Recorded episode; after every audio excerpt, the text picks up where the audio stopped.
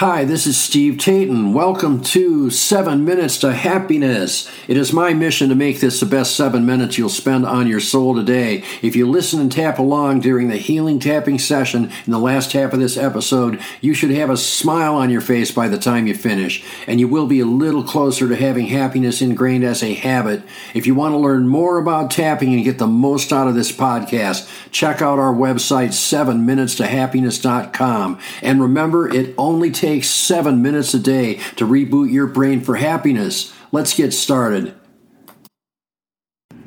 Hey, it's Steve. Welcome to season three, episode two. This is called You Have Seven Minutes to Start Your Healing Journey Today. As any longtime listeners know by now, the prevailing theme of this podcast is that you can rewire your brain for happiness in seven minutes a day. That is why we have the tapping session at the end of every episode. When I look at all the self improvement programs out there, most of them demand a lot of time. This is especially true if you go back to the beginning of the self improvement movement. One of the first cutting edge techniques came from Psycho-Cybernetics by Dr. Maxwell Maltz and would involve visualizing your desired outcomes. The main problem for people who have aphantasia, such as myself, is that we can't actually see our visualizations. I've been able to hack around that by using the senses I can use correctly, which are mostly feeling how my emotions would be, but it's still a lot of work. Most of the early systems recommended two sessions of 20 minutes a day. Some recommended those sessions be as long as 40 minutes each. Not only is that a lot of time to spend, it also takes a lot of energy and a lot of concentration to visualize the fact that you're having to work so hard to do it injects negative emotions like fatigue and why am I doing this into what you're trying to achieve with your positive visualizations. Then we fast forward to people like Tony Robbins, who is absolutely brilliant. But once again, it is just so much work. It's so much to try and remember. For older generations that had the value of hard work pounded into their heads from birth, this might work but especially for generations who are starting to value quality of life over quantity of work, this model is not sustainable. Meditation is the same thing. You have to work at it, you have to work hard, and it takes a long time. I personally fall asleep, so it's a non starter for me.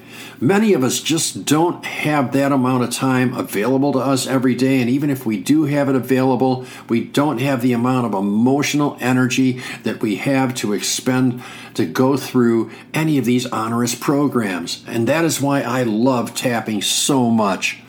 Whenever I have had an epiphany, it has always come through reading an argument that was well so well stated and perfect for me that it caused an instant paradigm shift. The main problem with this is that I would have to read a thousand books to get 10 good epiphanies and 10 good paradigm shifts. And once again, we're talking about a huge time expenditure.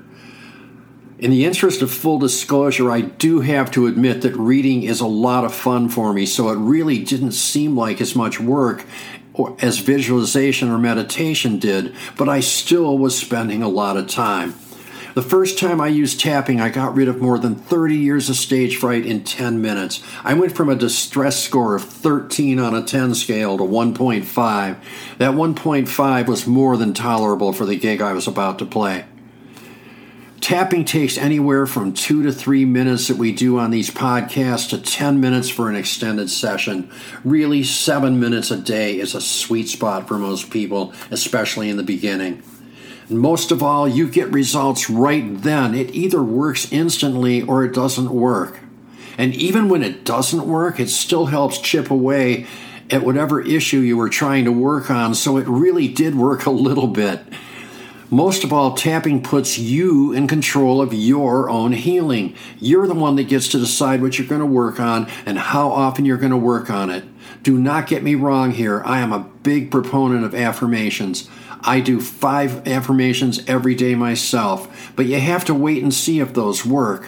When you tap on issues you're trying to resolve, especially internal issues, you get to choose what issues they are and you get immediate feedback as to whether or not it's working.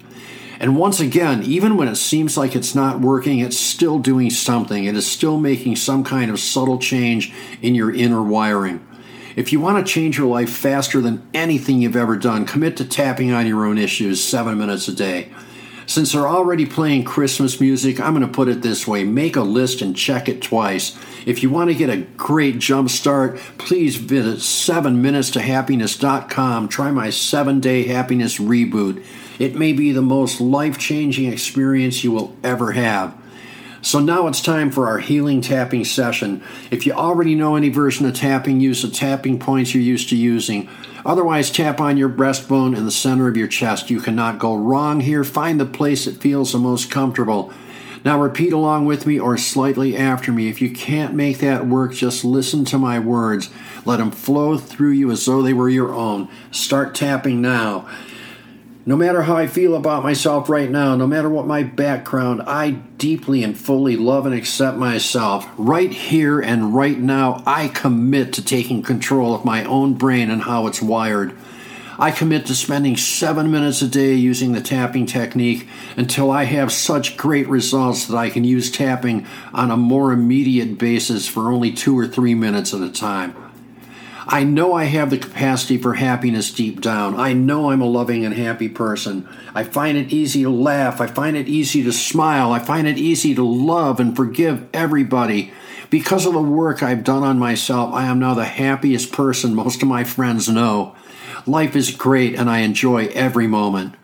Take a deep breath, exhale, and smile. And so it is. I hope you got a lot out of this session. If you benefit from this and you want to try something even better, check out my new ebook called How I Stop Anxiety Attacks in as little as two minutes and have fun doing it. The same technique works great for almost every negative emotion. You can find the link on 7minutestohappiness.com or in the podcast description.